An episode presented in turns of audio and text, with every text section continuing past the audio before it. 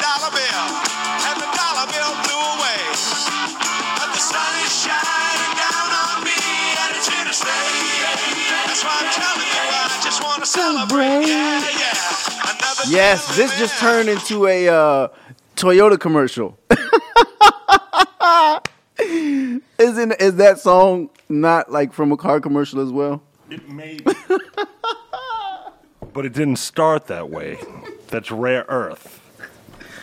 All right? And there's a and there's a reason for that song today because we have a very special guest today who in my opinion on a daily basis celebrates life. Okay, okay. Yeah, I would agree with that statement. Um, I'm Yeye Martinez. This is Big Jeff. This is Beauty and the Beast mode.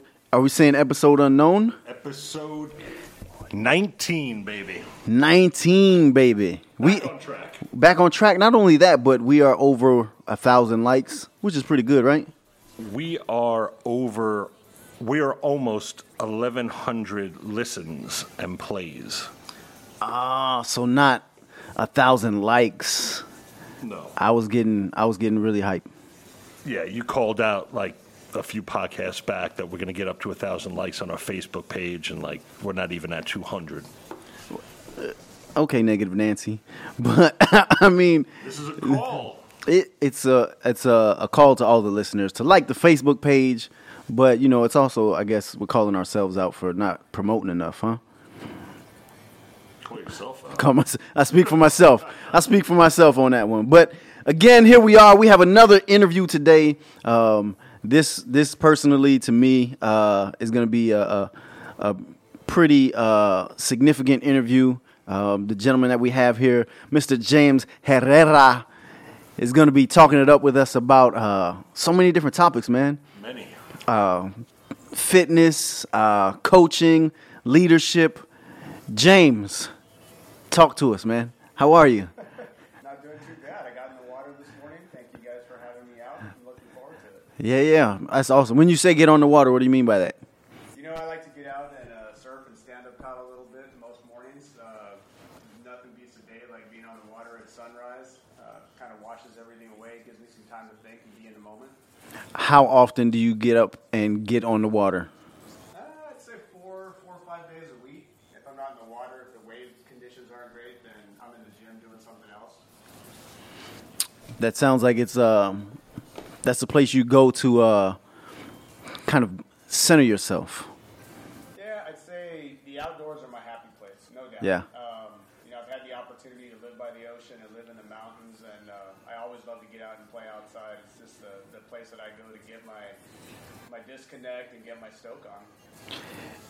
Speaking of playing outside, I want. Could you give us one childhood memory of you playing outside, like something crazy? Is there anything there, like jumping off of the monkey bars or something like that? I do have a story that I tell people every now and then, and I, you know, I was probably too young to actually remember it, although I've heard it so many times, uh, told by relatives and, and whatnot that uh, it's pretty vivid memory. But anyways, a buddy of mine and I uh, were riding our bikes uh, off the roof and into the swimming pool.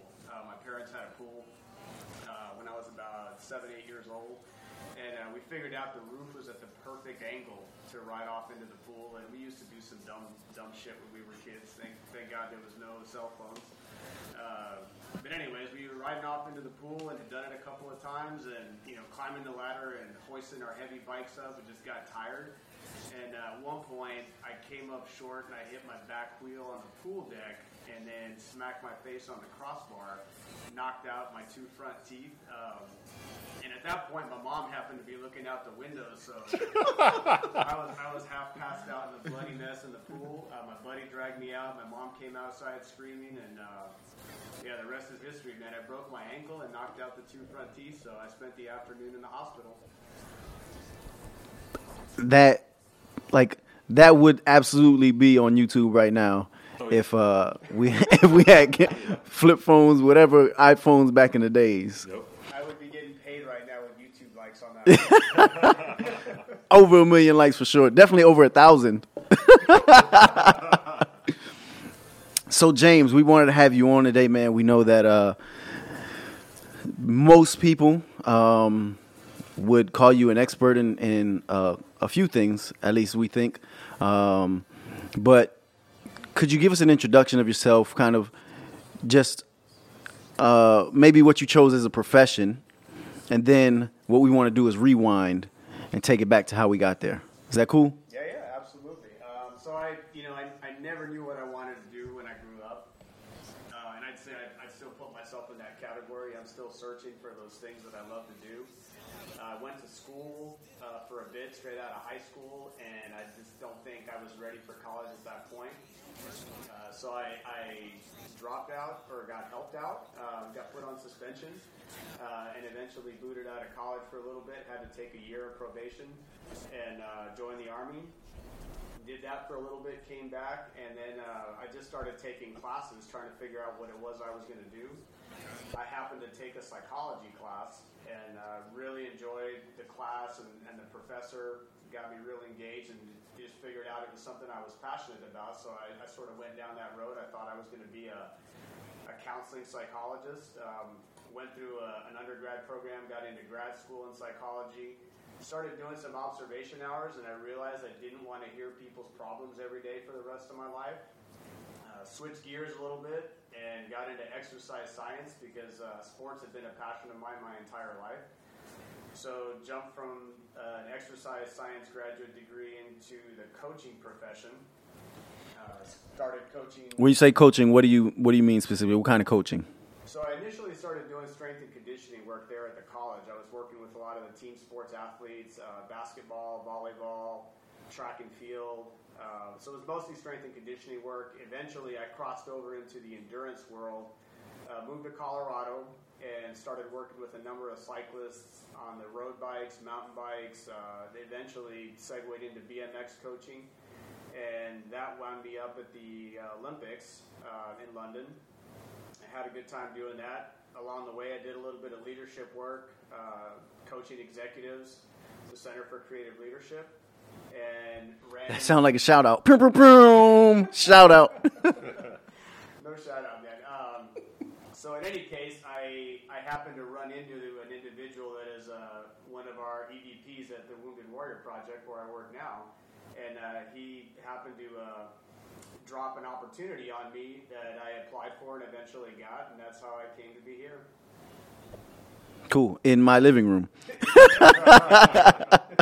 Specifically in this living room. Now, uh, there there are a couple of uh, topics that you brought up there that we definitely want to dive into a little bit deeper. Um, you talked about BMX. You talked about the executive coaching. Um, we want to talk more about those things, but like I said, we want to start from the humble beginnings.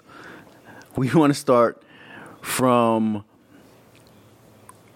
your childhood. I know you talked about outdoors is is like your solitude, that's your zen.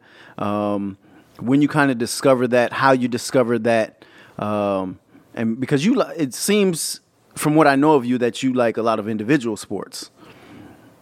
Know, I grew up playing a number of different sports, um, both individual and team. Um, I, I started off boxing really, really young. Uh, started off swimming. Both of those are obviously individual. Um, did a lot of martial arts.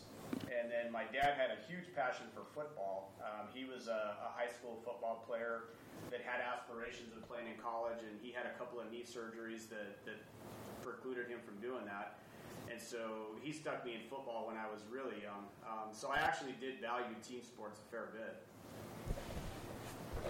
So you were saying that uh, you were playing all these sports, and your dad stuck you into football. Did the other sports interest you, uh, or was it where your dad kind of pushed you along to get involved with all the sports to begin with? You know, football, I think, I, well, I grew up in West Texas, so I'll start there. Um, you know, football in West Texas is, is almost like a religion. So, It's like Friday. Is that Friday Night Lights? yeah, Was that that's Texas? Friday nights, yeah. Oh man. Yeah. So somebody played you in the movie. I hope it was somebody good. we'll say Kevin Costner. Maybe. Uh, but no, so you know, football was always a, Typecasting. football was always a passion. Uh, you know, it was something that my dad loved, and when the Dallas Cowboys were on TV on Monday night or Sunday, you know, it was like a big party at the house. A lot of food, a lot of barbecue. Um, everything centered around the game, so I think I just gravitated towards it because it made my dad happy. I obviously knew he was into it. Um, he knew the football coaches in the in the Pee Wee leagues that were close by our house, and so he got me a spot on the team when I was six. Um, I think the age cutoff or the you had to be eight years old, but he knew the coach, so they stuck me in there really young, and I, I got my ass handed to me for a couple of years. Um, and on the flip side, my grandfather was a professional boxer, and uh, so he started taking me to the boxing gym really young, kind of pushing that on me. And uh, I, you know, I started boxing at a really young age, kind of the same thing. I was six years old, getting my ass kicked for a couple of years. So, what's your heritage? Uh, Hispanic, so mom's side of the family is from Spain, dad's side is from Mexico. So, when your grandfather, what did was there anybody like known that he was boxing, or did he have like a hundred boxing f- matches? You know, I think he he had, from my recollection, he had something in the 70s as far as fights. I would say Right. 75. Um, he wound up, he won a national title. He did a couple of professional fights. Uh, he was actually in the army um, during World War II, but he was a boxing instructor in the army, so he never he never went overseas. Yeah. That imagine that if you had some hand to hand combat, he'd been jacking folks up. so when did you go into boxing and martial arts and and why or how long did you stay in? When did you stop those two particularly? So, my dad was a, I'd say, a very stereotypical machismo Hispanic male. I mean, he wanted his son to learn how to fight, so he stuck me in, in boxing and martial arts and wrestling, uh, in judo from a really young age. Uh, and it's just something that, like I said, you know, I, I got my butt kicked for a couple of years because I was a small kid on the block, um, and eventually I started to pick it up. Um, I'd say it was a place for me to take out my aggression. Um, you know, my dad, my dad, again, you know, being the stereotypical machismo Hispanic, uh, he was, he used to rule with a strong hand at the house. Um, so I got my, my fair share of beatings.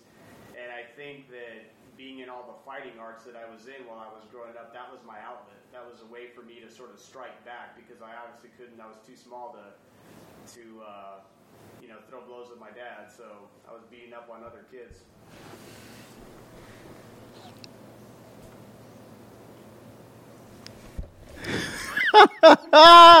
Take a breather, Jeff. Take a breather. So not only did your dad um, put you into those and and you continued to want to learn, but it also sounded like I'm going to learn this because someday my pops and I are gonna go toe to toe. Was there was there because I, I like I'm you know coming from a Latino background as well. Like my dad was in the military, um, and it it was like he's the the head of the household, king of the house. Like what he says what he says goes kind of it's his way or the highway kind of thing and so there was some frustration there for me growing up but i knew that i never would want to fight him but sometimes i felt like it you know Yeah, no, I hear you, and I, you know, I don't mean to typecast every every Hispanic father because they're they're all certainly not that way. Um, you know, I, I would say my dad crossed the line a fair bit. Uh, you know, from the the general discipline and spanking to things that I would call a little bit more in depth. Um, I used to go to school black and blue and whatnot, and I didn't really understand it at the time. Um, I just figured that's the way everybody grew up, but I, I did have a lot of anger in me, and so when I had the opportunity to, you know, hit bags or go to classes and learn how to hit people, uh, you know, later on in life, I figured out that that was a, probably one of the best outlets that I had. Are you an only child? Did you have any brothers, sisters? No, I've got uh, two younger brothers and a younger sister, so I'm the oldest. Nice. Um, how was your relationship with them growing up? You know, there's a there's a good sized gap between me and my next brother, uh, seven years. So my mom had uh, another child in between that, about three years after me, and he lived for about 12 hours. Um, he wound up being diagnosed with that infantile death syndrome. They didn't really have an explanation for it back then, so he, you know, he lived a total of 12 hours. My mom was pretty traumatized as a result of that, so it took him another four years to sort of come around, I think, psychologically for her to have another one. Um, so my brother, the next one, seven years younger than me, we didn't have much of a relationship for a while. Uh, we were just at a completely different place in life. And so it wasn't until he was about high school that him and I started to connect a bit more. How would how would your siblings describe you? Uh, pretty intense. Uh, I guess I'd say they, they definitely come to me for advice uh, periodically, so they, they sort of look to me as a leader. Um, I don't know, it's a good question. Uh, they, they believe that I'm very independent, they know that I'm very strong willed. Um, I, my youngest brother and I probably have the best connection of the bunch. Uh, him and I are much more alike. And so we've done a number of really long distance running events and things like that together. So he he knows they all know I'm athletic, um, as were as were the rest of them. But I, I think I've just uh, cut from a slightly different stone than they are. Um, I push a little bit harder and a little bit longer than they tend to. Do you feel that with what you went through uh, as a kid, that that kind of gave you motivation, or almost like a uh, like a point where you had to prove yourself? Yeah, I think so. You know, I when I was young, I was always trying to please my dad, and almost like this self-defeating prophecy. I finally realized I never could. Um, he always demanded more, expected more, and it sounds like a good thing to a degree, uh, but it was almost like a learned helplessness because I could never be good enough. I mean, it's I, I'd score three touchdowns in a game, and I should have scored four. If I, you know, had eight tackles, I should have had ten. Uh, it was always something that I didn't do right. So, was there a point where mentally you said to yourself, obviously, everything I'm trying to do for him and it's not working, to where you said, you know what, from this point on, I'm doing everything for myself instead of for somebody else? Yeah, there definitely was a, a mental shift. I mean, there was some kind of click in me when I was probably, I don't know, I'd say 11, 12 years old. I just realized I was never going to please him. Uh, I grew up pretty angry, uh, you know, always fighting with other kids. Uh, I never went out and picked fights, but I was really quick to defend anybody that was getting picked on. Uh, so I never, I never went out and tried to hurt anybody. But I, like I said, I was quick to retaliate if I saw somebody being wronged. Uh, and I think that that was probably just, again, it was kind of an internal coping thing for me. I felt like I could never succeed, you know, with my dad with his expectations, so I took it out on other people. How?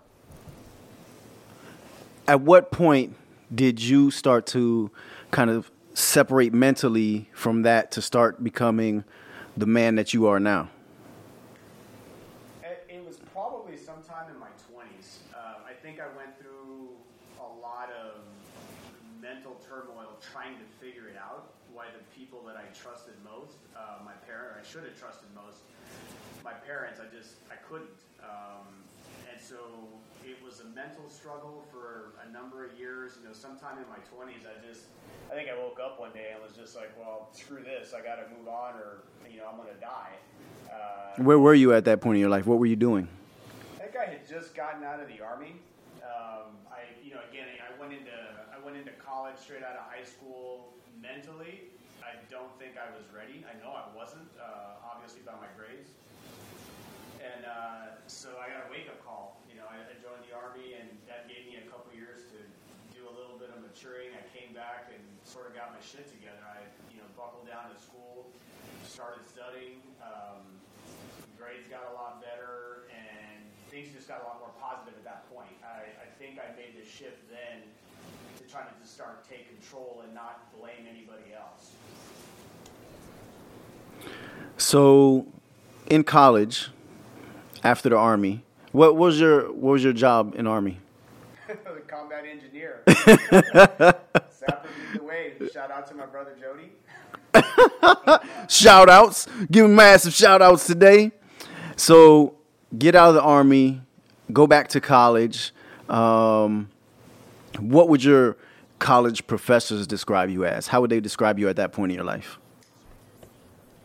First time around, they would have said I was a major shit show because I wasn't in But uh, second time around, you know, I, I sat at the front of the class. I tape recorded all my lectures. I, you know, I think I got straight A's from that point on. I might have gotten one B after that.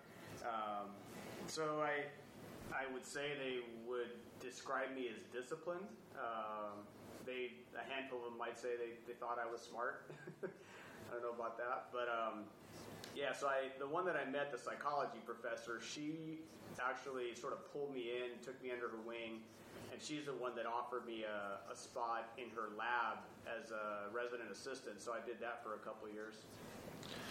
You mentioned that after getting out of the army, that's kind of when you started getting your stuff together. Was there anything in particular, let's say while you were enlisted, that you think that kind of lit that spark like, okay, this is me changing my life now? You know, I think it was, it, it truly was just the time away, uh, time away and time to think. And I also think I needed time to mature. Uh, I was just, you know, when, while I was growing up, uh, the other thing I probably left out of the equation is I got married at a really young age. Uh, I was 17 years old, and I, I still remember uh, taking it to the dinner table and, and dropping that bomb on my parents. Um, I actually had to run away from home because my dad chased me out of the house with a baseball bat. And, When you when you told him you were married? Oh yeah. Well, when I told him I was I was going to get married, he chased me out of the house with a bat.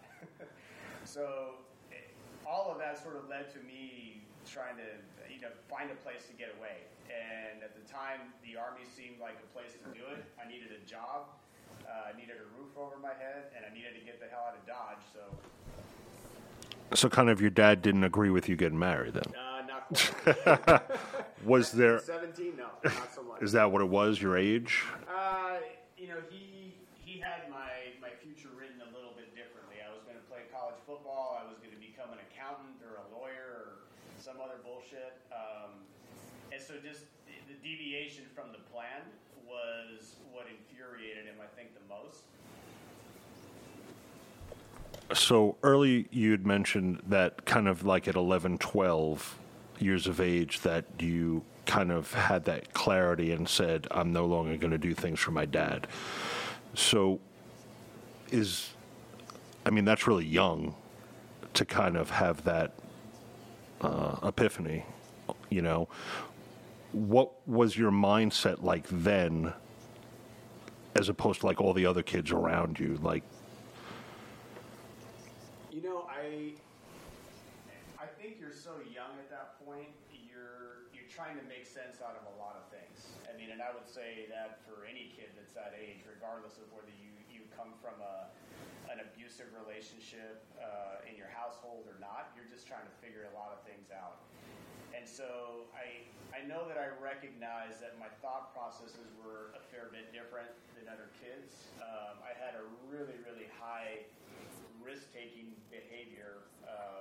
the time I was really young. And so I would have teachers and relatives frequently tell me that there was something wrong with me because I was always that kid jumping off the, you know, the jungle gym and getting hurt and, you know, climbing to the top of the, the school.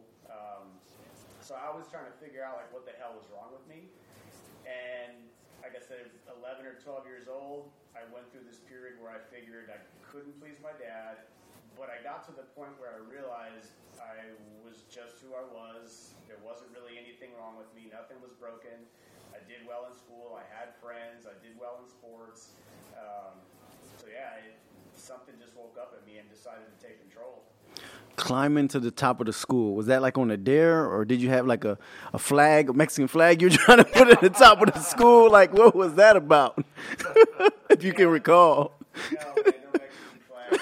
Uh, shit. You know, I, it was just a place for me to go hide. I, I, I knew that there was a ladder uh, uh, bolted onto one side of the school that the janitors used to get up there and fix the air conditioners and stuff. And uh, I figured out that I could get up there without anybody seeing me at one point.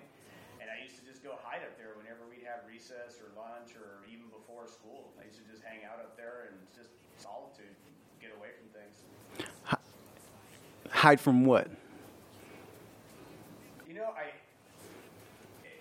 I, ah, shit, that's a good question. Um, I always felt like I needed to be alone for a while, uh, just to kind of recalibrate. I think, you know, now that I'm older and now that I've studied, you know, all these things that I have, you start to realize a little bit more about personality, and I am a bit more introverted than extroverted, so time away from people uh, just helps me recharge my batteries, and I think that's one of the reasons why I like to go out for runs and like to go out and surf and things like that. It just gives me time peace and quiet just to be with my thoughts.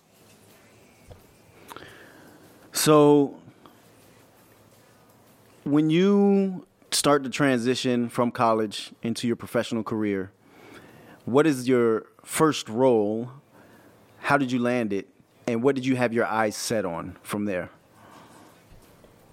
So it's a bit interesting. I, I honestly, I, I didn't know what I was going to do with my degrees. I, I was following passion when I went to school. Uh, you know, psychology was really the first thing that clicked with me. It was something that I, that I really enjoyed. So I decided to go down that road. Um, and then when I realized that being a counseling psychologist wasn't necessarily something that I wanted to do, shifting gears into exercise science seemed like just a natural progression or extension of my, my childhood. You know, I love being outside, I love sports, I love pushing myself, and the idea that I could either learn more about that for me or in helping other people, it just seemed like the natural thing to do. So I, I followed that path. Um, think I've always taken the approach as an adult to have passion in the things that I'm doing, and then the career or the jobs are just going to sort themselves out. And I've been fortunate that things have sort of fallen into my lap. Uh, you know, first strength coaching job that I got at the college, that was just as a result of being there as a former athlete. Uh, and then, you know, taking classes there in the physiology department. For a period of time, I thought I might get into law enforcement. So I took the entrance exams for the FBI, the DEA, the Sheriff's Department, the Police Department, and the Fire Department, all within like a two month span. Uh, the Police and Sheriff's Department makes me, Once they saw your record. that's another story. Uh, but And where were you living at that point that was? El Paso, Texas. Okay. Yeah, yeah, yeah. So that actually wasn't my record because the, the times that I'd been in jail were more in Mexico than anywhere else. um, That's that's for another episode. yeah, sure, no problem. Um, well, you know, I, lived, I grew up in El Paso, so the Mexican border is literally you could hit it. You know, you could hit it with a rock. So in high school, you know, whoever had a car, we used to just go park on the U.S. side of the bridge and walk across the street, and then there, you know, was this strip of bars and other establishments that, that you could pop in and out of. Well, without getting into the nitty gritty details, like let's talk about that then, because that's that's a, a a huge piece that we don't want to leave out when you talk about somebody's transition from where where they started to where they are now. So, were you? How much of a troublemaker were you?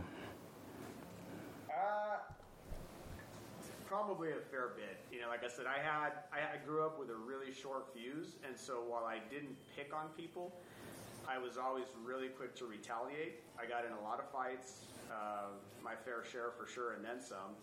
Um, you know, frequently at lunchtime, there was five or six people pulling me off of some other kid uh, that had picked on someone else. When we'd uh, high school time, when we'd go across the bridge and go into Juarez, Mexico, uh, there was always trouble to get into, and I never seemed to be too far from it. So spent my fair share of nights in a in a Mexican jail, eating bologna sandwiches and beans and Kool Aid for breakfast. Uh, you know, having other other kids' parents come pick me up in the morning. Was there ever a moment during that time where it could have went entirely differently for you? Oh yeah, yeah, no doubt, man. I I I hung out with a lot of kids that you know wound up in jail.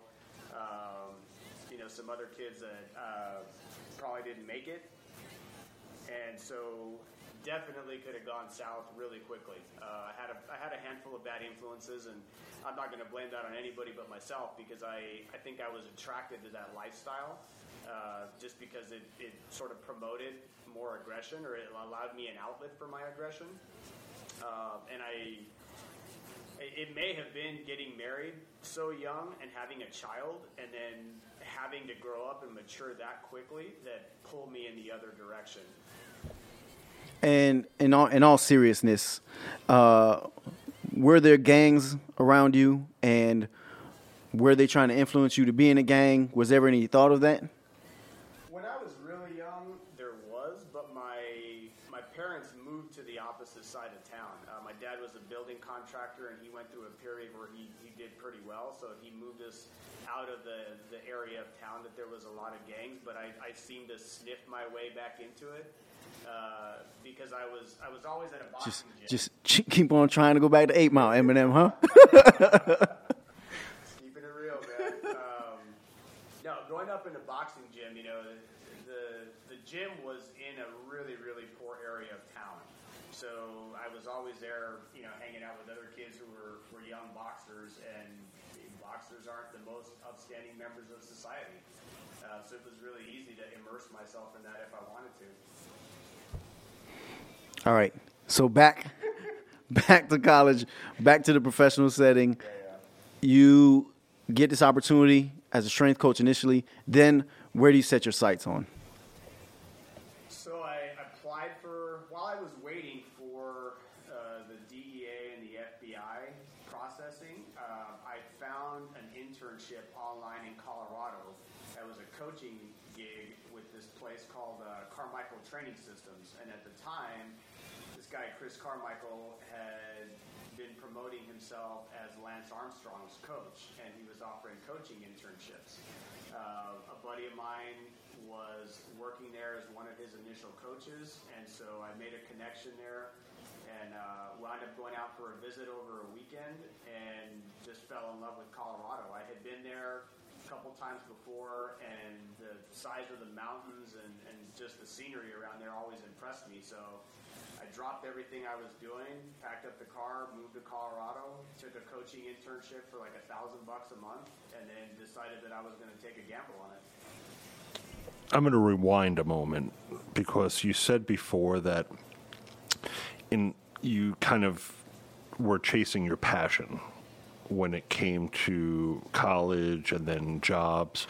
And I feel that I know in my younger days and even today there's such a divide between parents or people parents who tell their kids to go where the money is you know, um, as opposed to them saying, find out what you love doing and then go after that.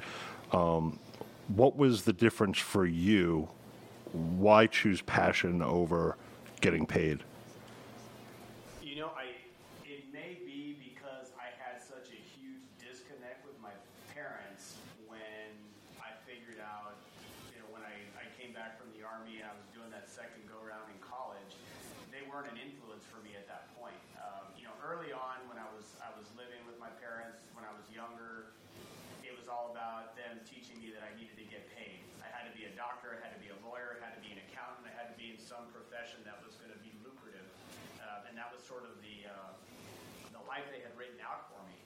And I had made that disconnect and come back, and I was just kind of doing things for myself, and at the time, you know, my family, and I just followed my passions, and money became much less important.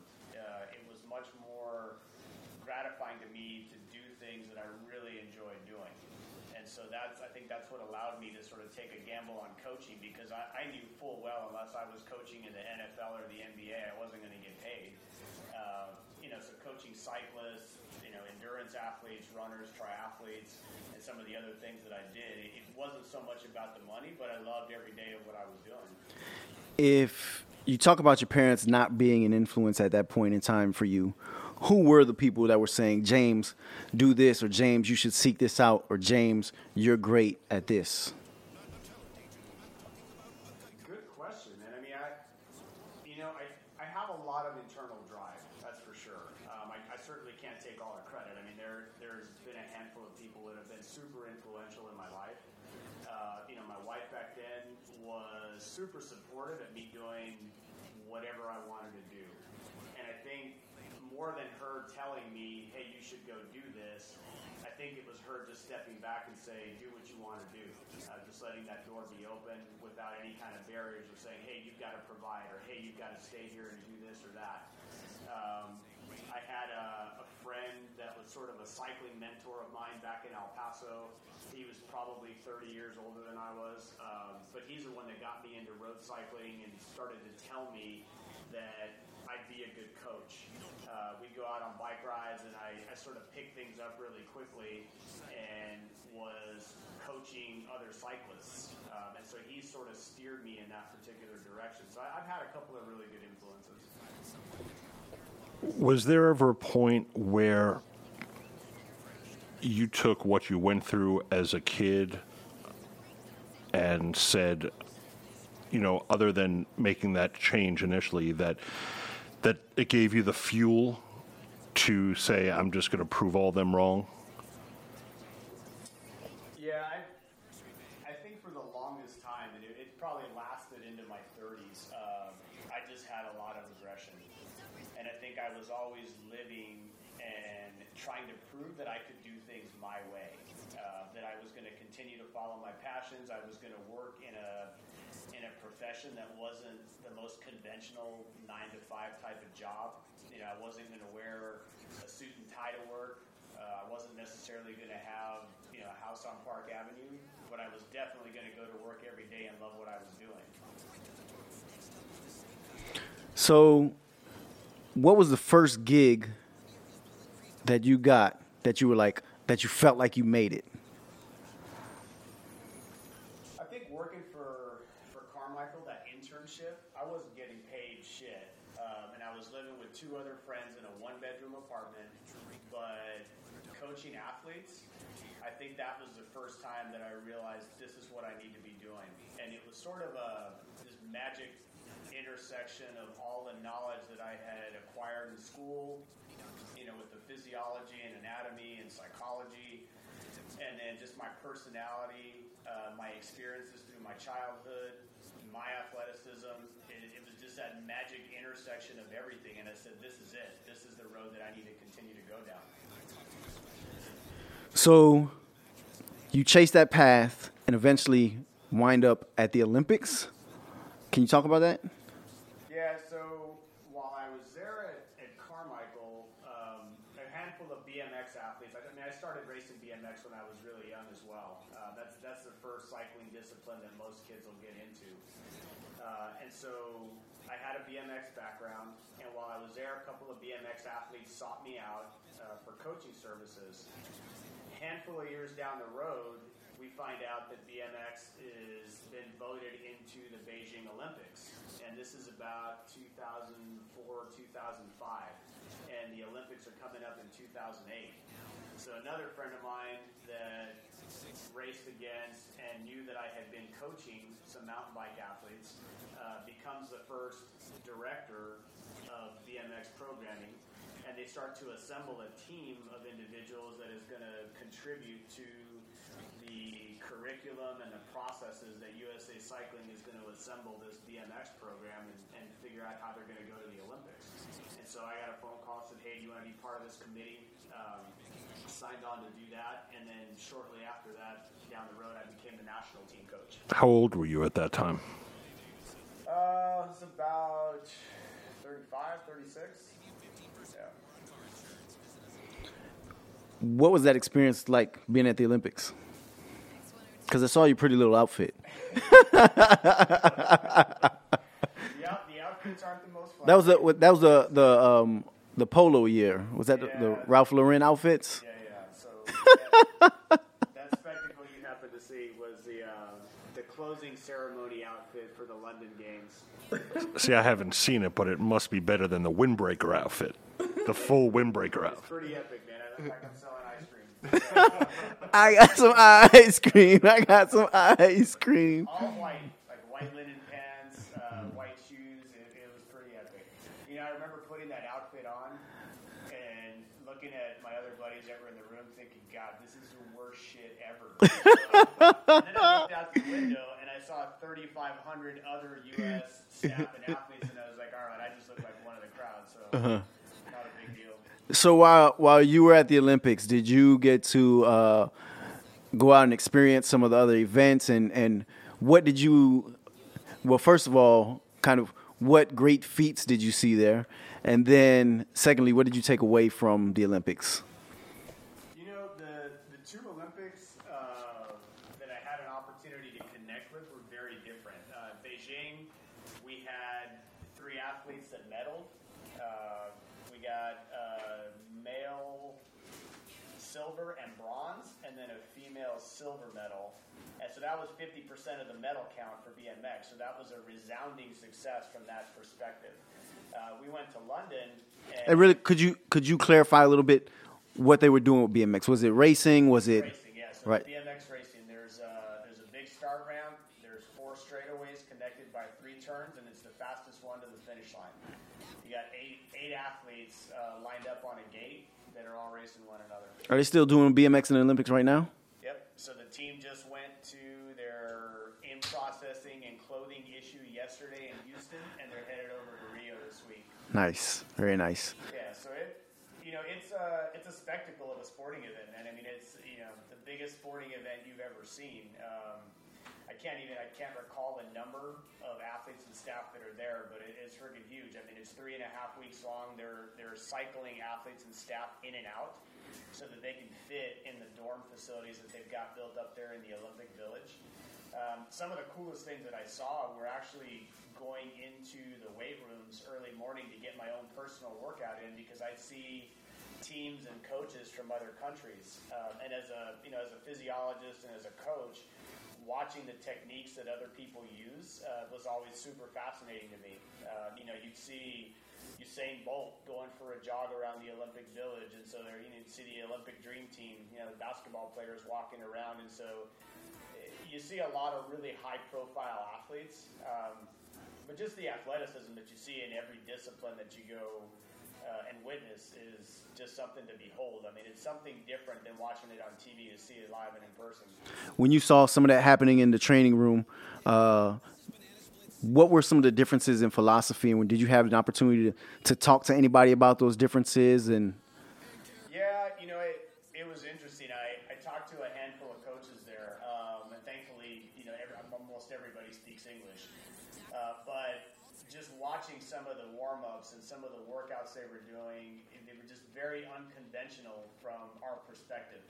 Um, and I think we, you know, obviously we, we live here in the U.S. and we've got this very U.S. centric attitude and style towards strength and conditioning or, or towards athletics. Um, and so I, you know, I went up and talked to a handful of these coaches, asking why they did those things and why, you know, whatever it is they were doing. And one of the things I remember that I took away that, the coach uh, from an Eastern Bloc country, it, it might have been Czech Republic, I can't remember exactly where, but he said, you know, you guys are are always into working out. And his thought process, he explained it a little bit more. He said there's a big difference between working out and training. Um, you know, Americans tend to just work out a lot, and it's almost like you beat yourself into submission in an exercise routine, whereas other countries that train more smartly are actually training specifically to accomplish a goal. So his thought process was that we were really infatuated with working ourselves to the point of exhaustion during workouts, uh, whereas they took a much more methodical approach to training. So, hearing that, what do you think is the better way? So, what it clicks with me is the movie Miracle about the U.S. hockey team, Olympic hockey team, where they just trained and trained and trained like till they couldn't go anymore, but which gave them the stamina during the real events to keep going on. oh yeah, here we go. you just opened that can of worms. yeah, I, I could go on for days on this stuff. Um, you know, it, I hate to say it, but it depends. Uh, it depends on the stamina necessary for your sport. Uh, it depends on the strength elements, the power elements, and so once you're coaching athletes at that level, they all have talent. Uh, you know, they all clearly have genetics, and they work hard enough to get to that level. And so, you know, I, I may have a different conversation if I was talking about working with high school athletes or junior high or, or you know grade school athletes versus Olympians. But everybody that's Olympic caliber has superhuman genetics. They've all trained to a certain degree to get to that point. And so now it's really about fine tuning and honing that 1% that's going to take them from being middle of the pack to being a world champion. And so, you know, there's not a specific answer I can give you to say, well, you know, obviously the, the miracle on ice, they were successful uh, in many ways. And that, that coaching strategy, it, it's old school to kind of run athletes into the ground, but it, it works for a particular outcome. And sometimes you need that. Sometimes athletes need to know that they can do more than they think they can do. And that's a psychological hurdle that you have to overcome. So I think in today's training, uh, certainly taking on more volume or more load to show yourself that you can do more than you think you can is absolutely necessary. Do you feel that there's a difference between the actual training and the mental aspect of it? So, like you just said, that obviously they need to train. All athletes need to train to a certain degree. You were mentioning the 1% of honing that exact for, and that's different for every single person, obviously. Um, but the mental aspect of it, to me, and I have no business saying anything about it, but I hear about runners who run marathons and say at some point they hit that wall, and then mentally they have to get themselves going in order to get past that. So, in your opinion, how important is that mental aspect of it as well as the training? Yeah, so that's another one I could talk for hours about. Um, you know, the simplest way that I could put it, it mental strength, resiliency, toughness in sports is incredibly component of success. Um, and you know, much like genetics for athleticism, there is a huge genetic predisposition to have that. I'll call it a killer instinct in sports. Um, you know, some people have it and some people don't. Now, you can go see this on the playground if you watch five-year-olds chasing a soccer ball. There's always one kid that's going to be running around with his hair on fire to get to the ball first. Um, and then there's going to be a handful of kids that are down playing in the sand, you know, Picking flowers. Yeah, picking flowers, doing some other stuff, and you know, watch go watch any Pee Wee game of any variety, and you'll see the same thing. There's a handful of kids that are just going to turn themselves inside out, you know, hair on fire to get there first to do the thing they need to do, uh, and you see the same thing when you get to the higher levels. You can't in in my estimation and in my experience, you can't teach someone how to have that, how to have that killer instinct. You can explain it, uh, and people get it. They know it when they see it. But when push comes to shove, you know, and you're you're in the thick of, of a battle in an event, you're either going to go for it or you're not. And only that individual really knows whether they, they hit the brakes, they backed off, or they made the you know the mental decision. Um, most times, I would say you're not even making a decision when you have the genetics and you have that killer instinct. You're just on autopilot. So the great ones have that that extra one percent of mental toughness uh, that I think is is not really something that's coachable.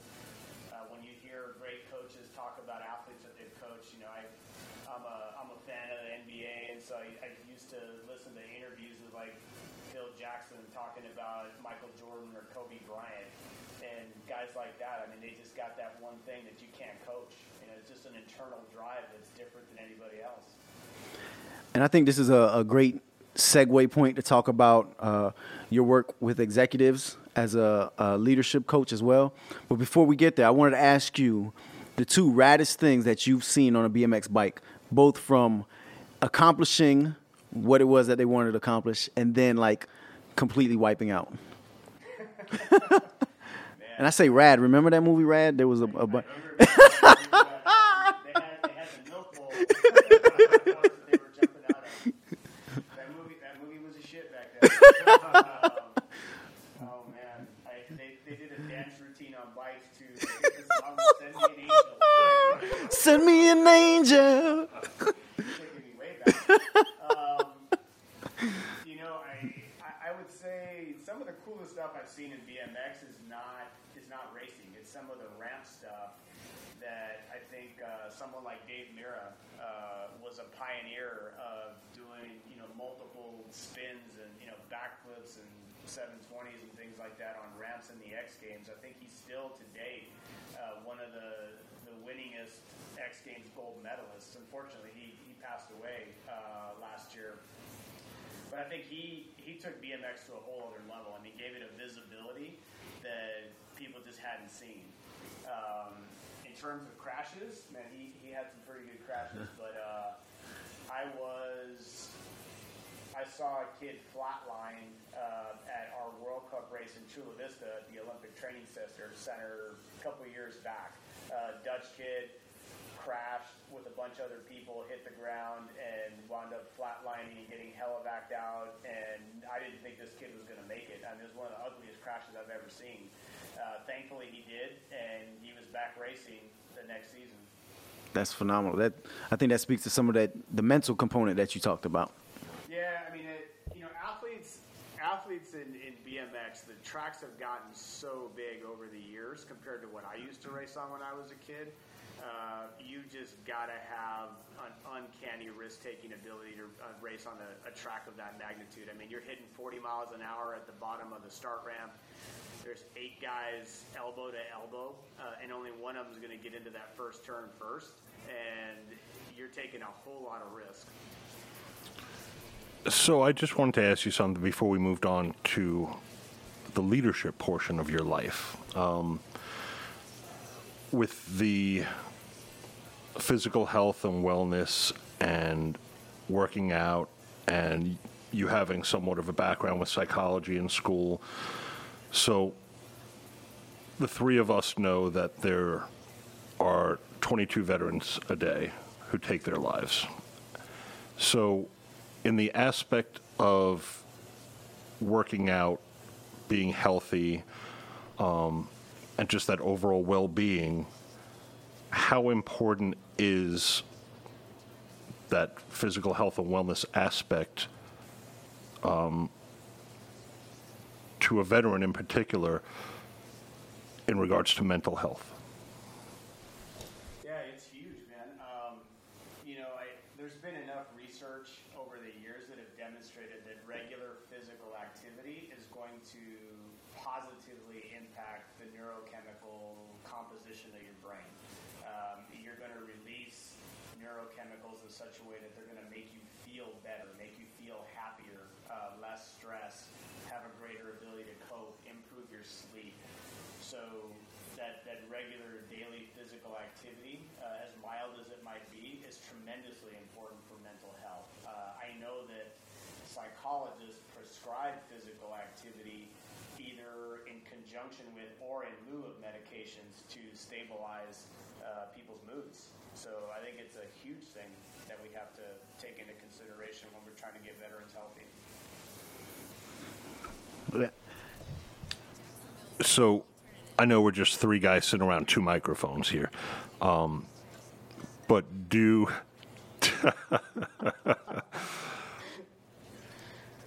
like the VA system. I know that normally they're quick to just throw meds at veterans, um, and I know you were saying some doctors prescribe exercise.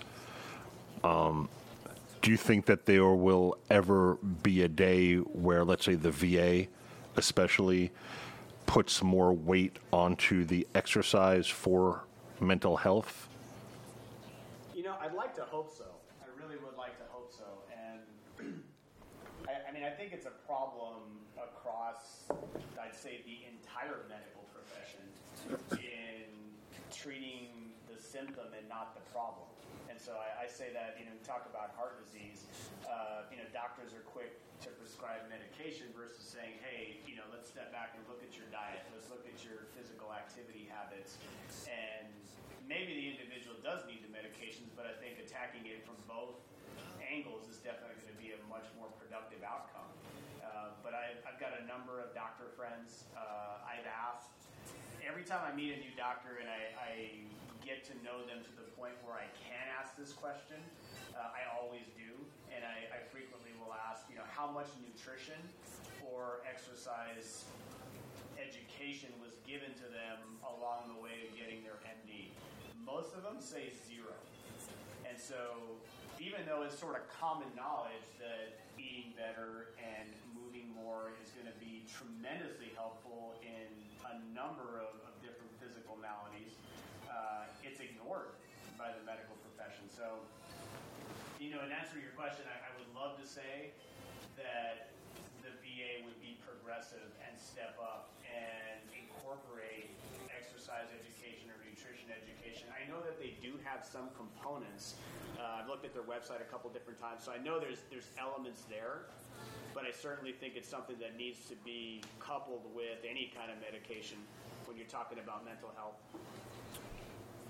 So it's funny, like even in my own life, like I'm way overweight, No, and no, come on, yeah.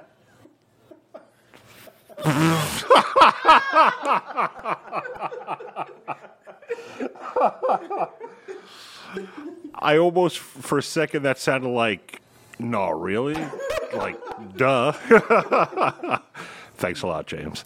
Uh, but so like my wife was like, you should go for the weight loss surgery, like the bariatric surgery, like the sleeve or the gastric bypass or something like that. Which, even though I've been a big boy for years, like I refuse to do. I don't want to do it because in my head, and just so you know, Jason, yeah, Yay knows this, Jason. Um, years ago, I played like every sport in high school, and I was super fit, weightlifting team, and everything else. Um, and I got like this just over the years. Um, but in my head, when she says something like that, I'm just like, I know what I have to do. I just need to do it. And it's always exercise and eat right. It's very simple.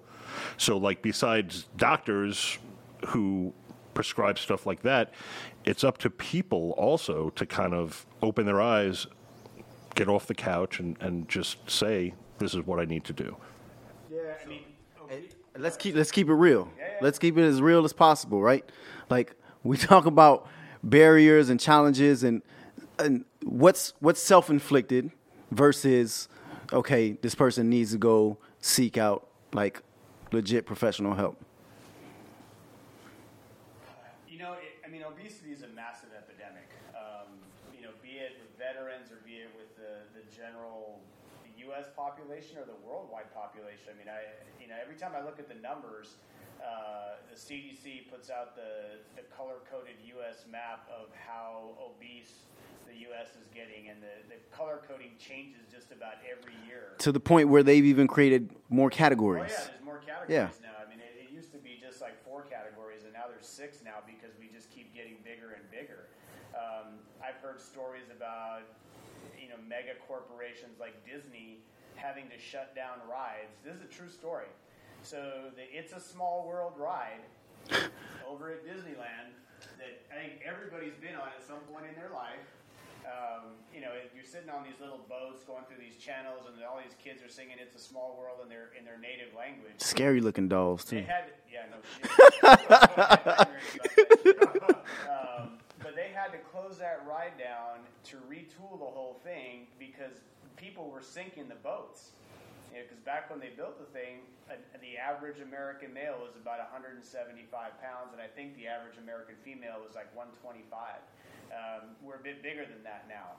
So, you know, plane seats seem smaller, and they've got to retool these things.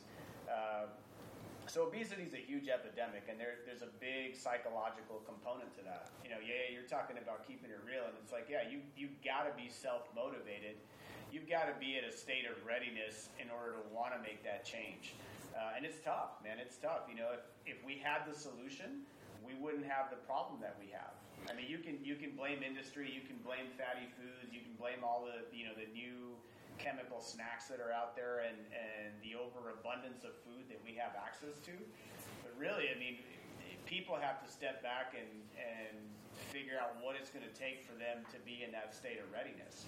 And there, there's no magic pill for it. I, I certainly don't have the solution. I wish I did. Right. So we talk about choices, and now you are you're vegan, right? I am. So at what point did you decide, okay, I want to change my lifestyle, and why? Yeah, so the way it happened was, and just so we're clear, I'm not the vegan that stands on the soapbox and tells everybody else to be vegan because I, I could give two shits how anybody else eats. I mean, as long as they're healthy, like I don't I don't proselytize my diet on anybody. It, it just happens to work for me, and so But let me. So you say you could give two shits about how anybody eats, but how does that relate to a client you might have? Ah, well, I'll say it this way. I, I want people to eat healthy. I want people to eat in a way that's conducive for what they want to do in terms of their goals. Um, that, that might be a better statement than saying I don't give a shit, because I actually do give a shit. Uh, and so the way it happened for me was I, I had studied nutrition for athletes, you know, sports nutrition. And it was a typical old school sports nutrition, you know, take the skin off your chicken breast, eat tuna, uh, you know, rice, veggies, fruits and vegetables, things like that. So that, that's just the way that I ate for years and years. Drank gallons of milk uh, because it was supposed to be nature's superfood.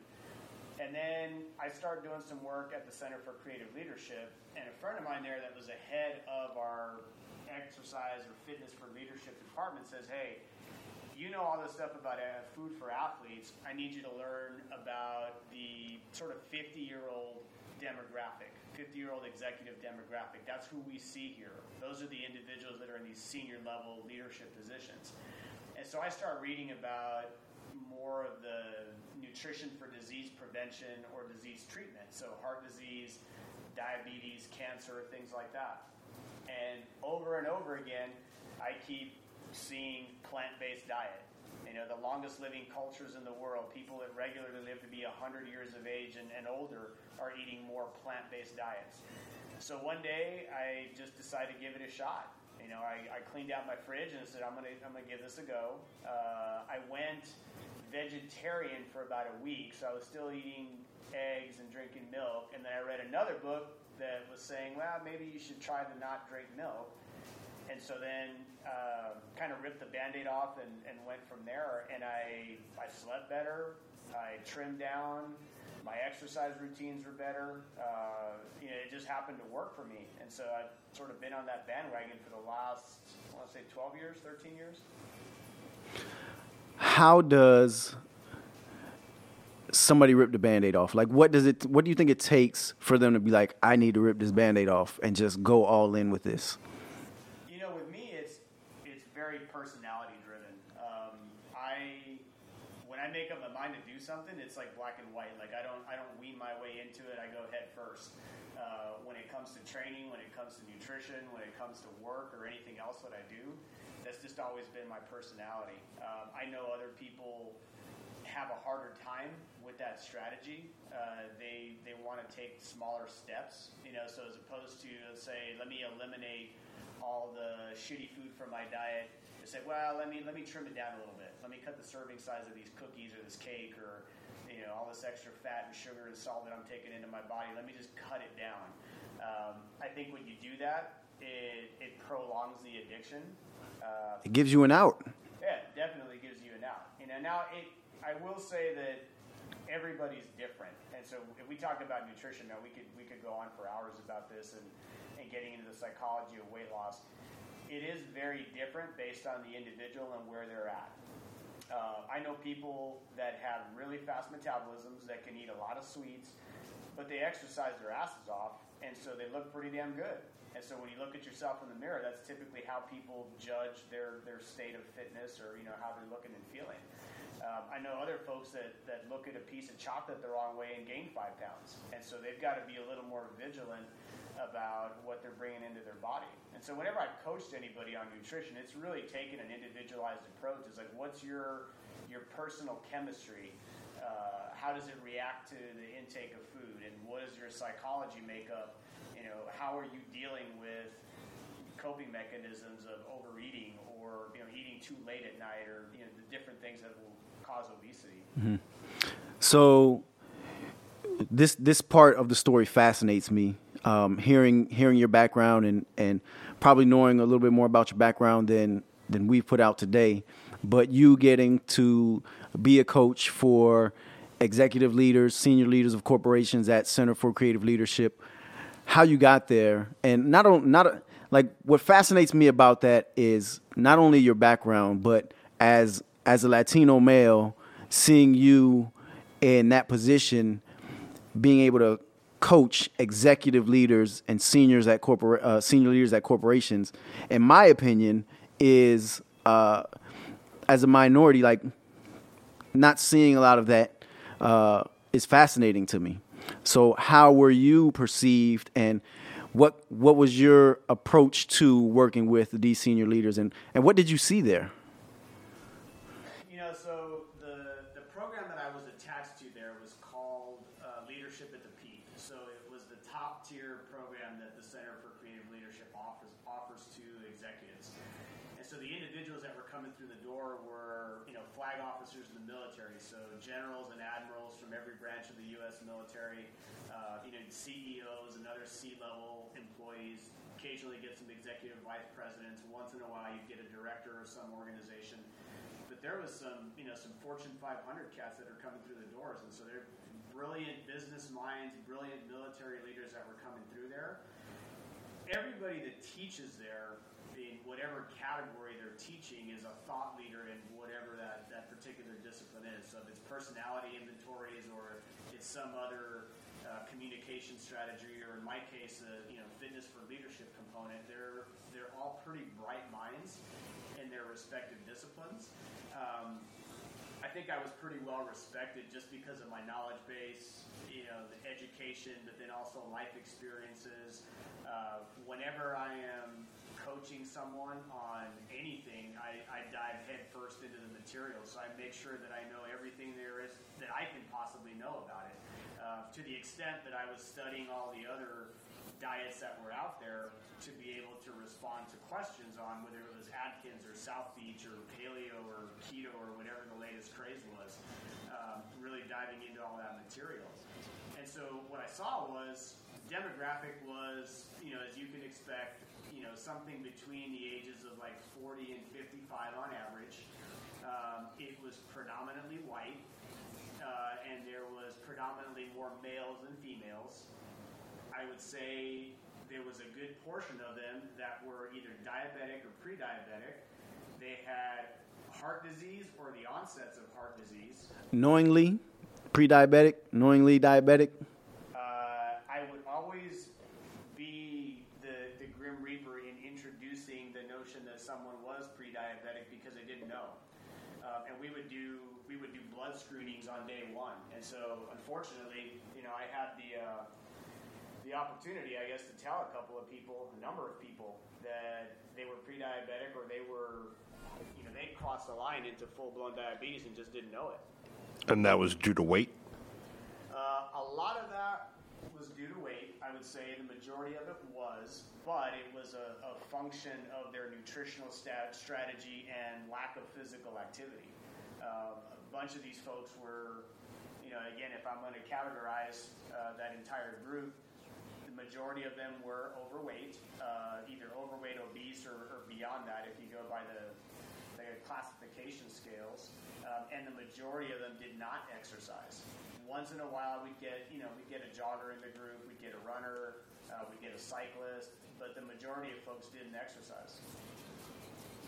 So, from where you came to being there, how did you approach being around these kind of leaders?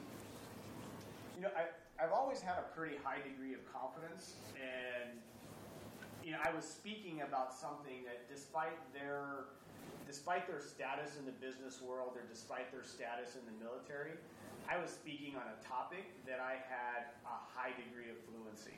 And so, standing up in front of a classroom and talking about physical fitness strategies, uh, nutrition strategies, things like that, or disease, I I would consider myself well versed, and so that plus the confidence that I typically carry in most things that I do, it wasn't really a problem for me to get up there. Um, I think that all of the individuals that I interacted with, they they respond to confidence. You know, they're good at what they do. And so, regardless of the fact that I wasn't a thought leader in business or I wasn't a military officer, they respected me because of what I knew in, in my particular discipline.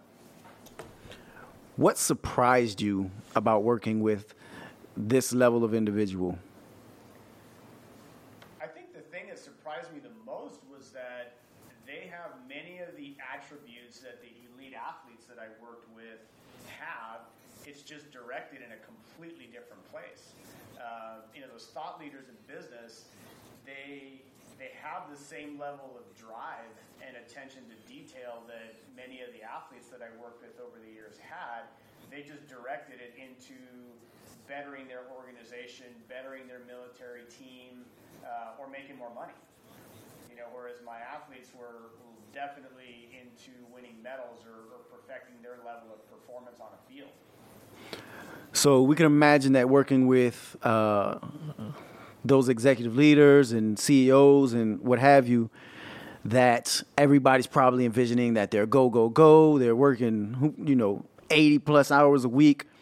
What was the missing component for them that ultimately made them get there to have to listen to you? So the, the way the schedule is choreographed, they they do the blood draw and they do the uh, body composition fitness screening on day one, and so that's the first that's the first thing that they actually have to do when they uh, they wake up on Monday morning. And so I'm pinching people's fat, I'm measuring their waist, I'm taking a blood draw, and so I'm collecting all this data. As the data is being processed, they're going out on hikes or runs and different physical activity things in the mornings. And so they're figuring out that waking up early and moving is actually making them feel better. The ones that don't do this on a regular basis. Uh, by the time I get their blood work and all the data compiled, I do this lecture for them. Uh, it was midweek, so it was on a Wednesday. And so I do this three hour module on how all of the components of physical activity and healthy eating are going to impact their leadership. By that point, they've had three days of activity, they're feeling better, their energy levels are higher, they're thinking more clearly, and as I'm presenting the research, they're starting to connect the dots a little bit more. Was there any follow up ever? So when you when they would take the course, was there any follow up down the road to see how they were doing? Yeah, so I, I often would wind up coaching a number of these individuals post program. And so the ones that had the greatest success were the ones that actually adhered to implementing more exercise practices and better eating habits. Um, you know, kind of spoiler alert for CCL, on the last day of class, they have everyone write a letter to themselves that they're going to receive in three months' time. And as they're going through this process, they're talking about all the things that should be the most important in their lives. And most of them recognize that they've sacrificed their families and their health at the expense of making money and driving the bottom line for their organizations. And so it's a, it's a pretty harsh realization to come to. Um, a lot of them break down. Uh, they do make a lot of promises about taking control and getting those elements of their lives back on track. And so I think going through that entire week and the way the schedule's set up, they do have some aha moments. And so then you, you add on the coaching beyond that, and we were able to get a lot of them into a really good place. So I I gather that the people listening are picking up on your expertise and would like to know what it takes. Like what are the what are the golden nuggets for some of these people without prescribing anything? Like how can how does somebody even start to think about it? How does somebody that's thinking about it uh, move forward with it? And how how does that lifestyle change start to happen for people? Well, I think the first thing is you, you got to wake up and decide that you give a shit. Um, you know, you really have to have take self ownership, and you really have to take the responsibility and decide this is something that I value and that I want to do. Uh, second thing I would say is you need some mode of accountability. Um, some people will use a journal, and the simple act of writing things down on a daily basis and being accountable to themselves is helpful. Uh, engaging a partner, whether it's a, a spouse, uh, you know, significant other, a friend, somebody that's going to keep you accountable, meet you outside for a walk, meet you at the gym, uh, that's going to check up on, you know, whether it's eating habits or whatever the case may be. Uh, I think that accountability is huge, and that, that will help to drive some motivation. Um, you know, beyond that, I think educating yourself is, is always a positive thing. And so digging a little bit more into what makes up a good diet, even though I, you know, when I ask most people to describe a good diet, most people can tell me, you know, eat more fruits and vegetables, don't eat a lot of crap. Um, it's really that simple. Move more, burn more calories than you take in. It, it's pretty simple in that regard. But I think informing yourself a little bit more about strategies at work, about the right kind of foods, uh, that's also helpful. Fitness, nutrition, recovery, rest. Uh, what's the most important component? hands down nutrition. You know, you can't. I've seen a number of people exercise, and again, this is all individual, but I've seen a number of people exercise till they're blue in the face um, and not make the progress that they want to make with their body composition uh, because they don't change their diets enough to support, you know, the, the weight change. Um, the other thing I would say is on the exercise front, people do not work out hard enough. Uh, a lot of people, as and I think this goes especially for the aging population. This is something else that I used to talk to the uh, the executives about. Is as we've gotten older, we play less. We play less sports. We don't jump as much. We don't sprint as much. We tend to do everything a lot slower. Some of that because the body's getting creakier or it's getting heavier. Um, but we're not doing the higher intensity exercise that we used to do when we were younger, when we played team sports and uh, just at a younger age in general. So I would say that given the appropriate, you know, say medical clearance, or you know, your doctor's not saying that you're going to have a, a, heart explosion when you go out and try to run sprints, but trying to move at a at a higher pace is something that people need to learn to be comfortable with. And as much as I hate on CrossFit, I think that's one thing that CrossFit and the HIT training and just the metabolic, you know, focus that I think the exercise world has seen in the last five years or so has promoted more intensity in exercise for adults, which I think is a good thing. And I, I wasn't going to go there. I was going to save that for a completely different uh, episode. But what with Yeah, me with and Casey on the, on the do like dueling pianos? What with so much out there? How does somebody decide what to do?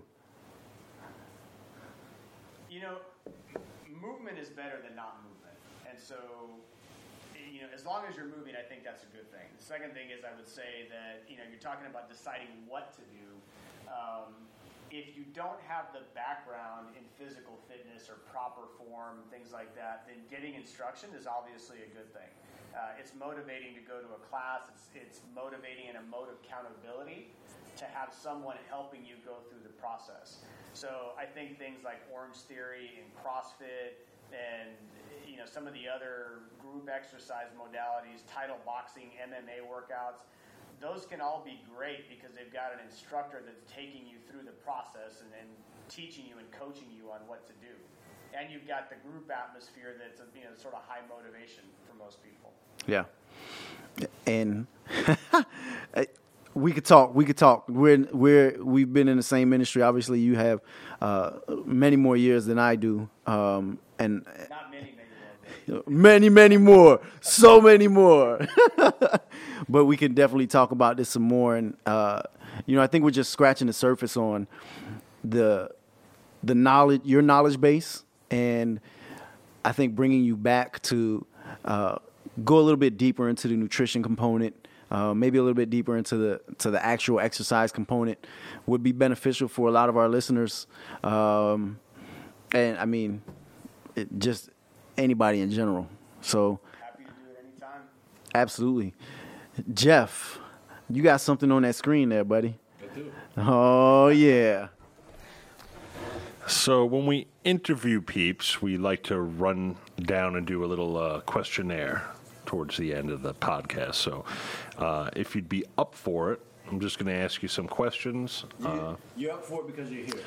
and uh, you have no me choice. in, And you could just give a one word answer if you want, or expand on it uh, to explain your answer. Uh, what is your favorite word?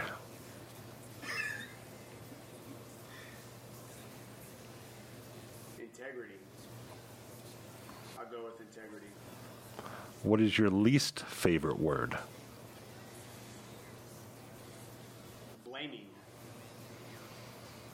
What turns you on, creatively, spiritually, or emotionally? Being outside, man. Being in the ocean and being in the mountains. What turns you off? Negative people. Uh, people that don't have self awareness or take responsibility for their actions. People that don't work hard. What is your favorite curse word?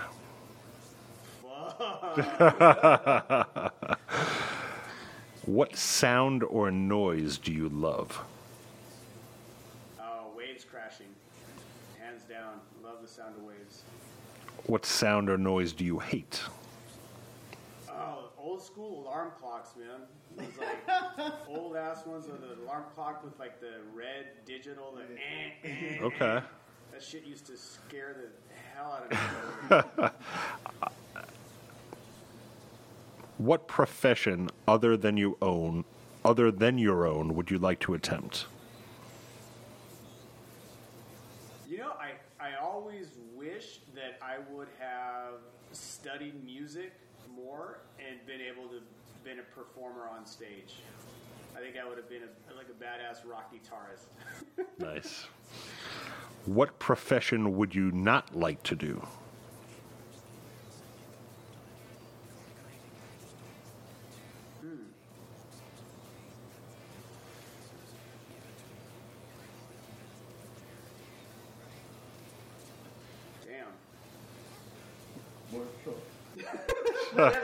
Patrol is a good one. The border patrol.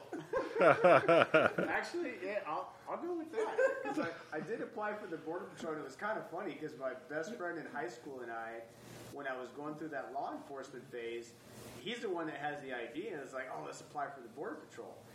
And uh, this is kind of funny. So we, we both apply, go through the hiring process. Uh, we both get appointments to the academy.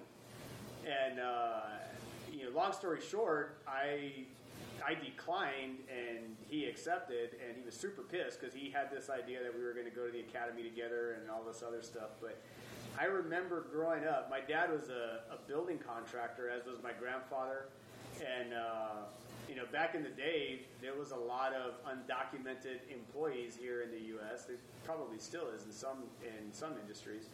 But I literally remember the border patrol driving up to my dad's job sites and people scattering.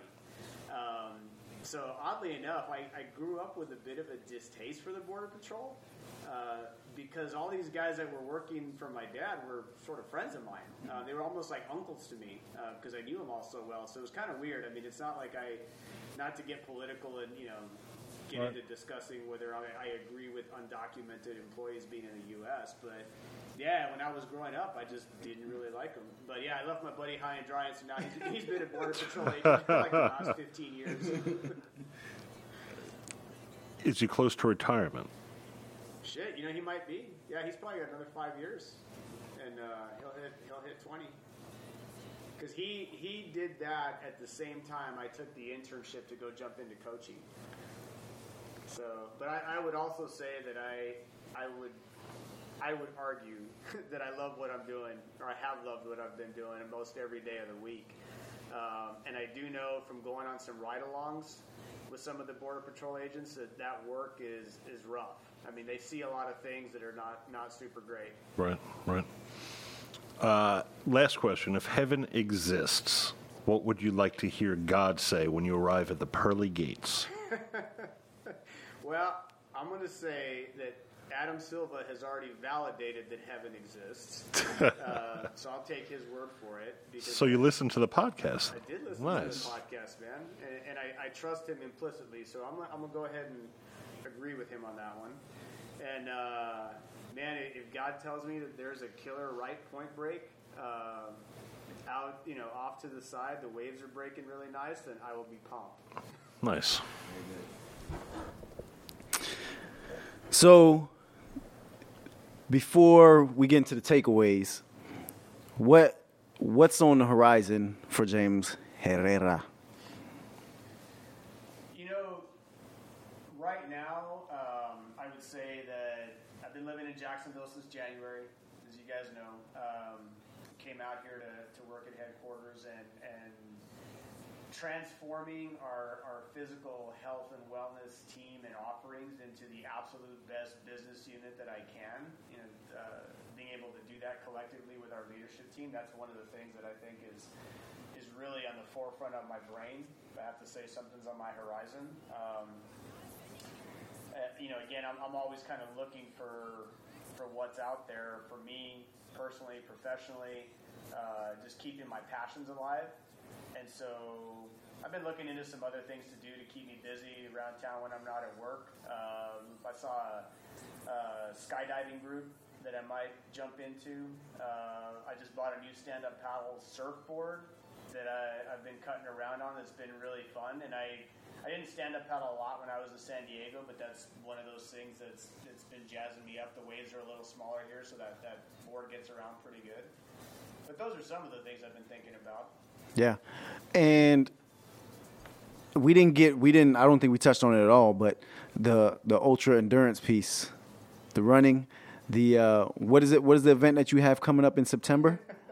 It's not re- well. It is an event, but it's not an official. You know, they're going to put a bib on me or anything like that. But uh, some of uh, some of our Wounded Warrior Project colleagues and I are going to run across the Grand Canyon and back uh, in late September. So that's a, a 50 mile run with a whole lot of elevation uh, gain and loss uh, going down into that big hole in the ground. So that's uh, there's probably about seven or eight of us that are going to be out there. And if that doesn't validate the mental fortitude that James has, then I, I don't know what else we could say that does. So, aside from what you've mentioned already, what you've done in the past, skydiving coming up, the Grand Canyon run, anything related to work, anything related to hobbies, what is one thing, if you kind of like a bucket list item? So, if you have one thing that is a must do for you, what would that be?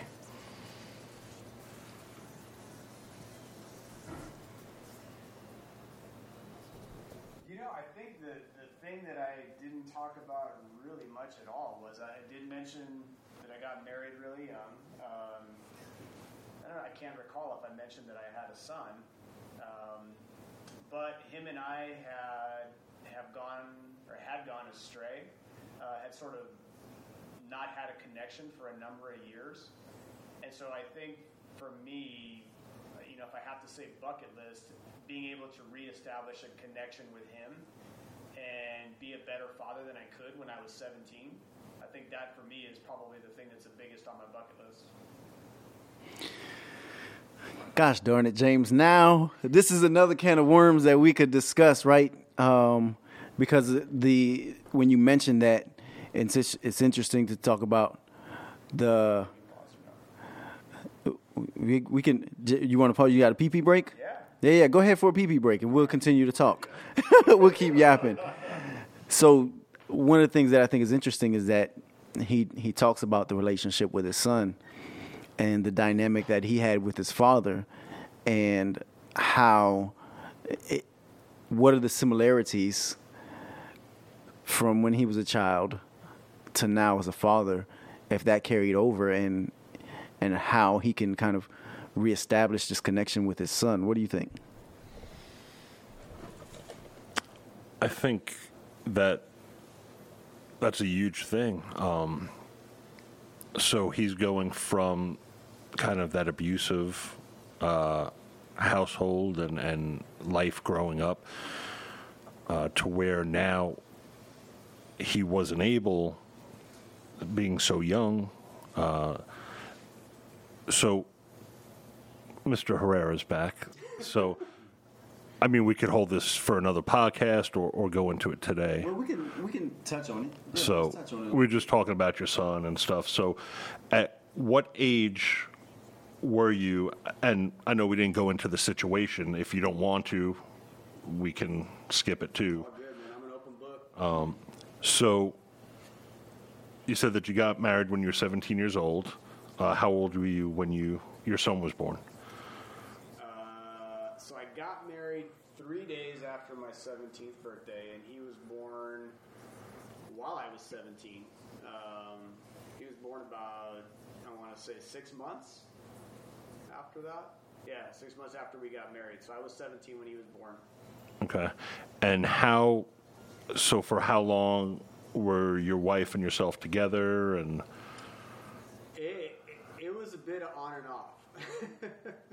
um, it it was a lot of years, but it was there was a there was a number of breaks in between. When I was in the army, um, we were not together, um, and a handful of others. But him and I sort of disconnected. I think when he went into high school.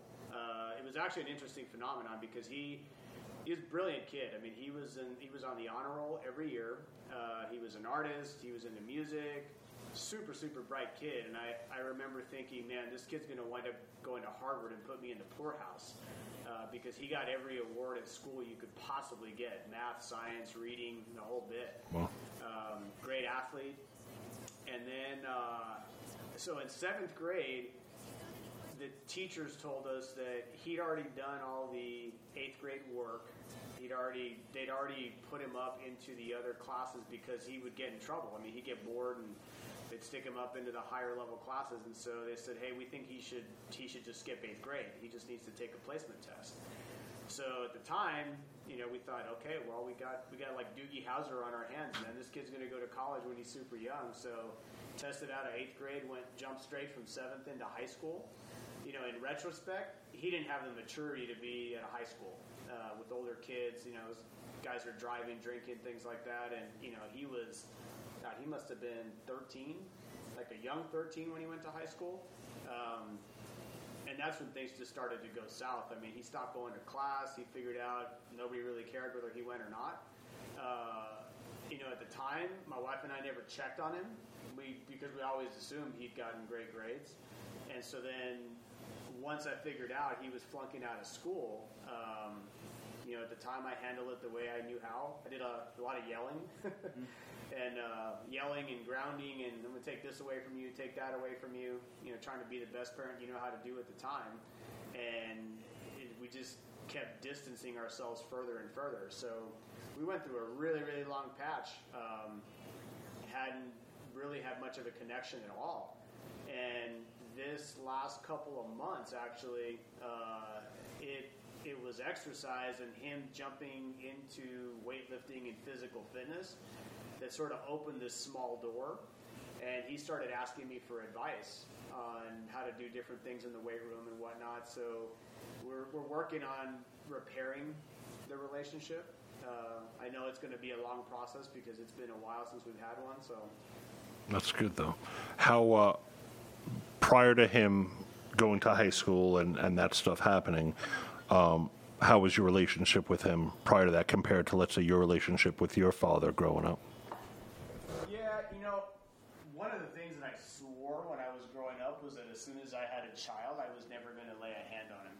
Uh, that was the one thing that I was just absolutely committed to. Like, I'm not going to spank my kid.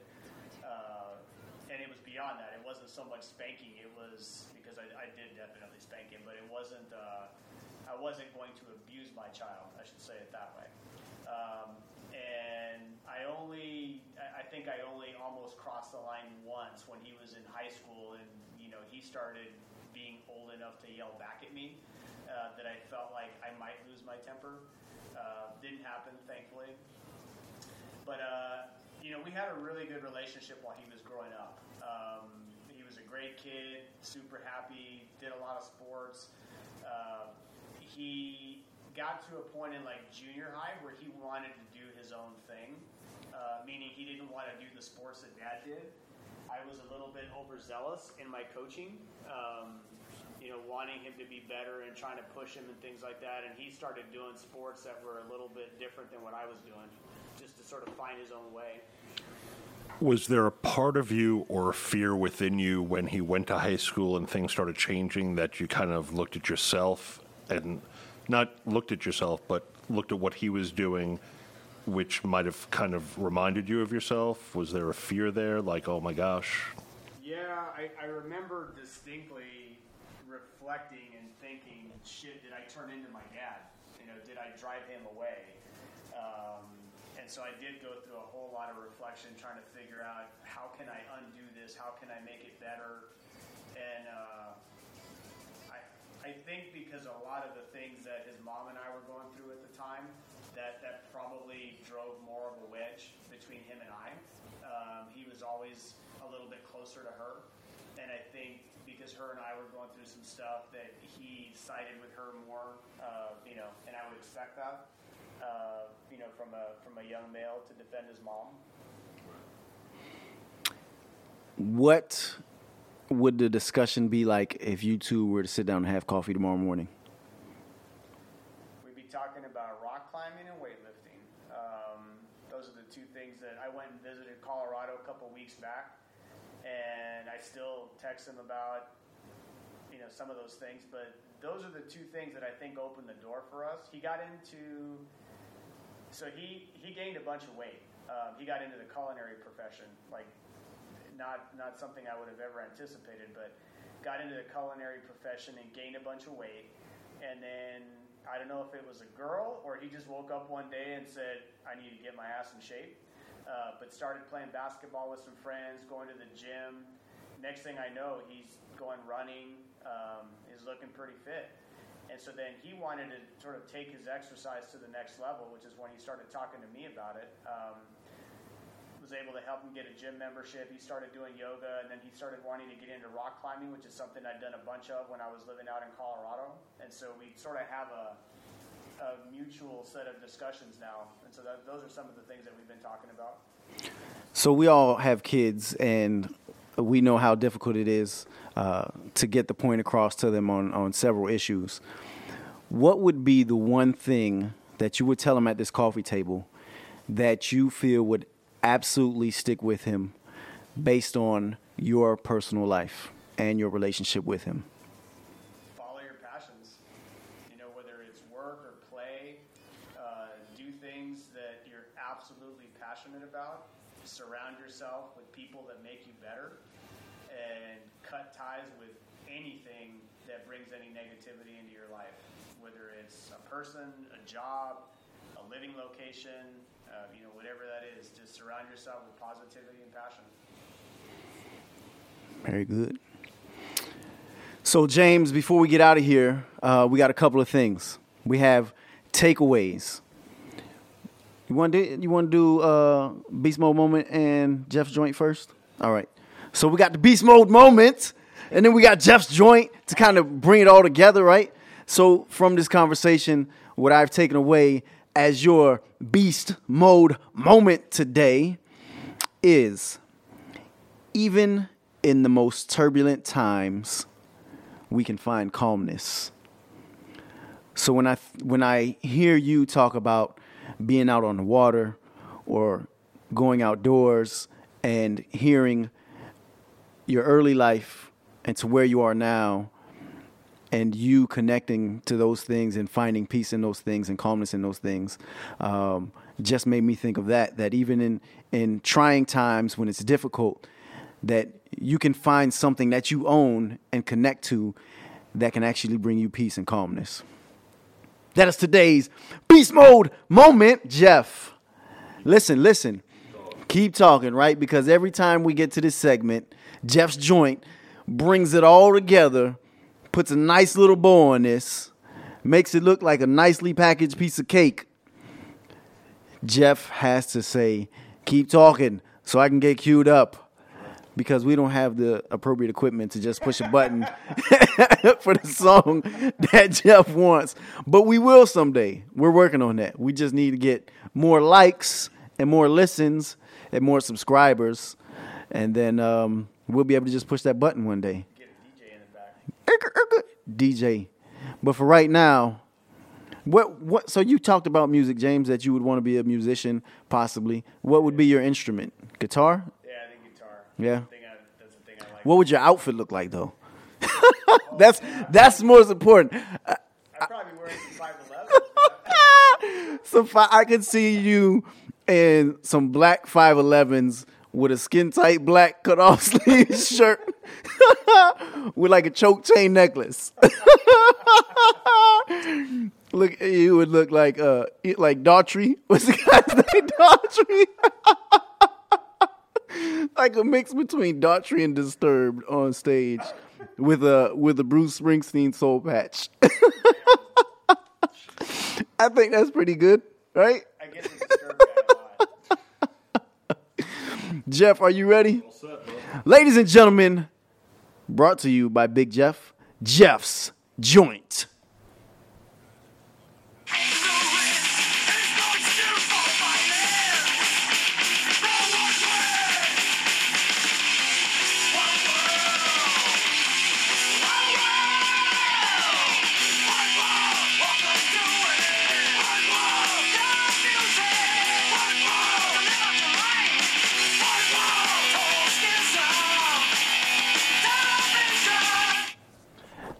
Talk about it, Jeff, and and if you can, talk about those lyrics because I want to know what he said. Uh, the song is One World by the group Anthrax. And you you got me nervous for a moment, yeah, yeah, while I was playing that because it looked like you were about to have a stroke when when I played it. Well, I couldn't tell if he was saying white power. So, do you think I would play something that said white power? wouldn't, but I couldn't. I couldn't discern He said One World. one world. Yes. And why did you pick that song? So first off, I know that James kind of digs the heavy metal and Anthrax in particular. Uh, I'd heard him say that Slayer and Anthrax, but if I played Slayer, you definitely would have stroked out. So, uh, but the song is "One World, Welcome to It." One world, don't abuse it. One world, live out your life. So, just when I think of James and the stories that he's shared today, uh, I definitely just like the opening song today. You know, I just want to celebrate, like this man from his beginnings and up until now lives his life every single day, and he doesn't let a moment pass him up. So there you go. Awesome, brother. Thanks for for tying that all together and playing a song that made sense and not what I thought it was. He's, Jeff is so mad at me right now. He thinks I just crapped all over his Jeff's joint. I know when it comes to the heavy metal that you are not a fan, and uh, it kind of freaks you out a little bit. I'm, I'm getting I'm getting better. I'm getting better. James, we like to finish with takeaways. One or two takeaways from this podcast um, that you either picked up in this conversation or you wanted to uh, throw out there to the listeners. You know, one of my takeaways is just surround yourself with good people, man. Um, you know, I've been I've been fortunate enough to have a lot of great people in my life, and the opportunity to, to come and sit down and rap with you guys is, has been phenomenal. You know, I, both uh, both of you guys. I mean, I've, I've derived a lot of positive energy from you. Um, yeah, yeah. You know, I've worked with you for the past year and a half, so uh, you know we've had the opportunity to interact a whole bunch and just the, the chance to sit down and engage with two really cool guys that I respect, uh, that that's a big takeaway for me. Um, you know, the other thing I would say is like just talking about my life. Like, I don't think I'm anybody special. I never have. Um, you know, my, my goal is always just to to do what I love and to help people.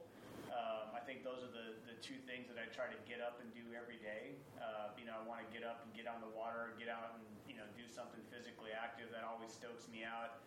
I want to teach and help as many people as I can, and so I, I try to remind myself that that's that's something that just is in the, fabric of who I am. Um, so when I talk about my life, I think those are the biggest takeaways that I have. Just love what you do and help people.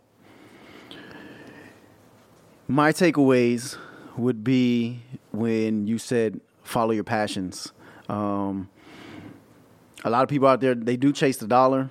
you know, and uh, and then maybe might have some regrets uh, on not following through with their passion. So being able to watch you uh, and and know about your career and, and listen to your story, that was a, a huge takeaway for me. And then the second thing was uh, that you're a giver. That every person I know that you interact with and wants to learn a new skill or wants to know about something, you never hesitate to take time or make time to go out on the water with them, go go paddleboarding with them, go rock climbing with them, talk to them about exercise and nutrition. Uh, so being a giver, um, I think also is what makes your life very fruitful as well. And then lastly, huge takeaways on on the on the fitness components and the nutrition components.